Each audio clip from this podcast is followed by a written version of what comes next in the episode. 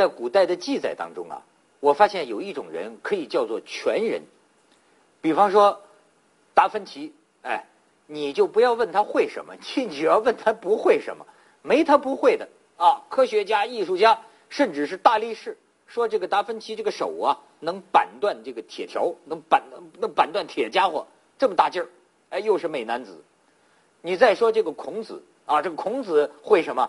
的礼乐射啊，御书数，哎，又会开车，又会射箭，文武双全呢。明朝的思想家王阳明，你说他是思想家，哎，他可不是手无缚鸡之力的，他是文武全才，而且我敢说他是个军事家。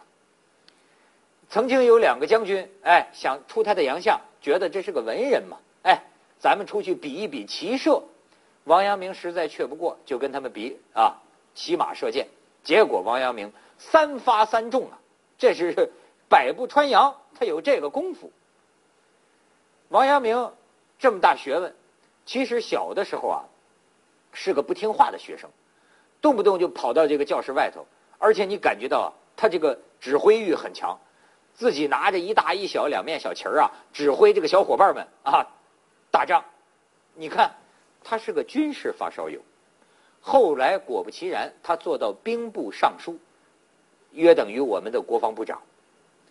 说这个王阳明啊，他曾经碰到过一个隐士，这个隐士啊，教他这个骑术秘学，比如说为了锻炼他的胆量，每到这个风雨交加呀、雷鸣电闪之夜，这个隐士就让这个王阳明啊溜着城墙边啊，在城墙边上暴走四十里。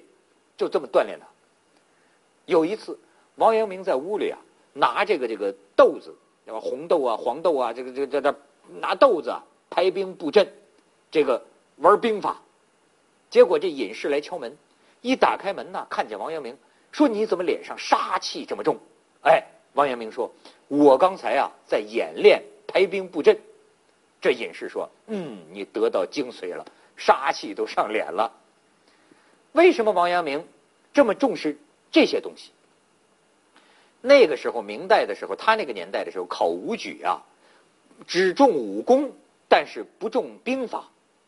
当时有这个外族入侵的威胁，所以王阳明啊，发现了这样一个问题，于是呢，他就成了一个兵法发烧友。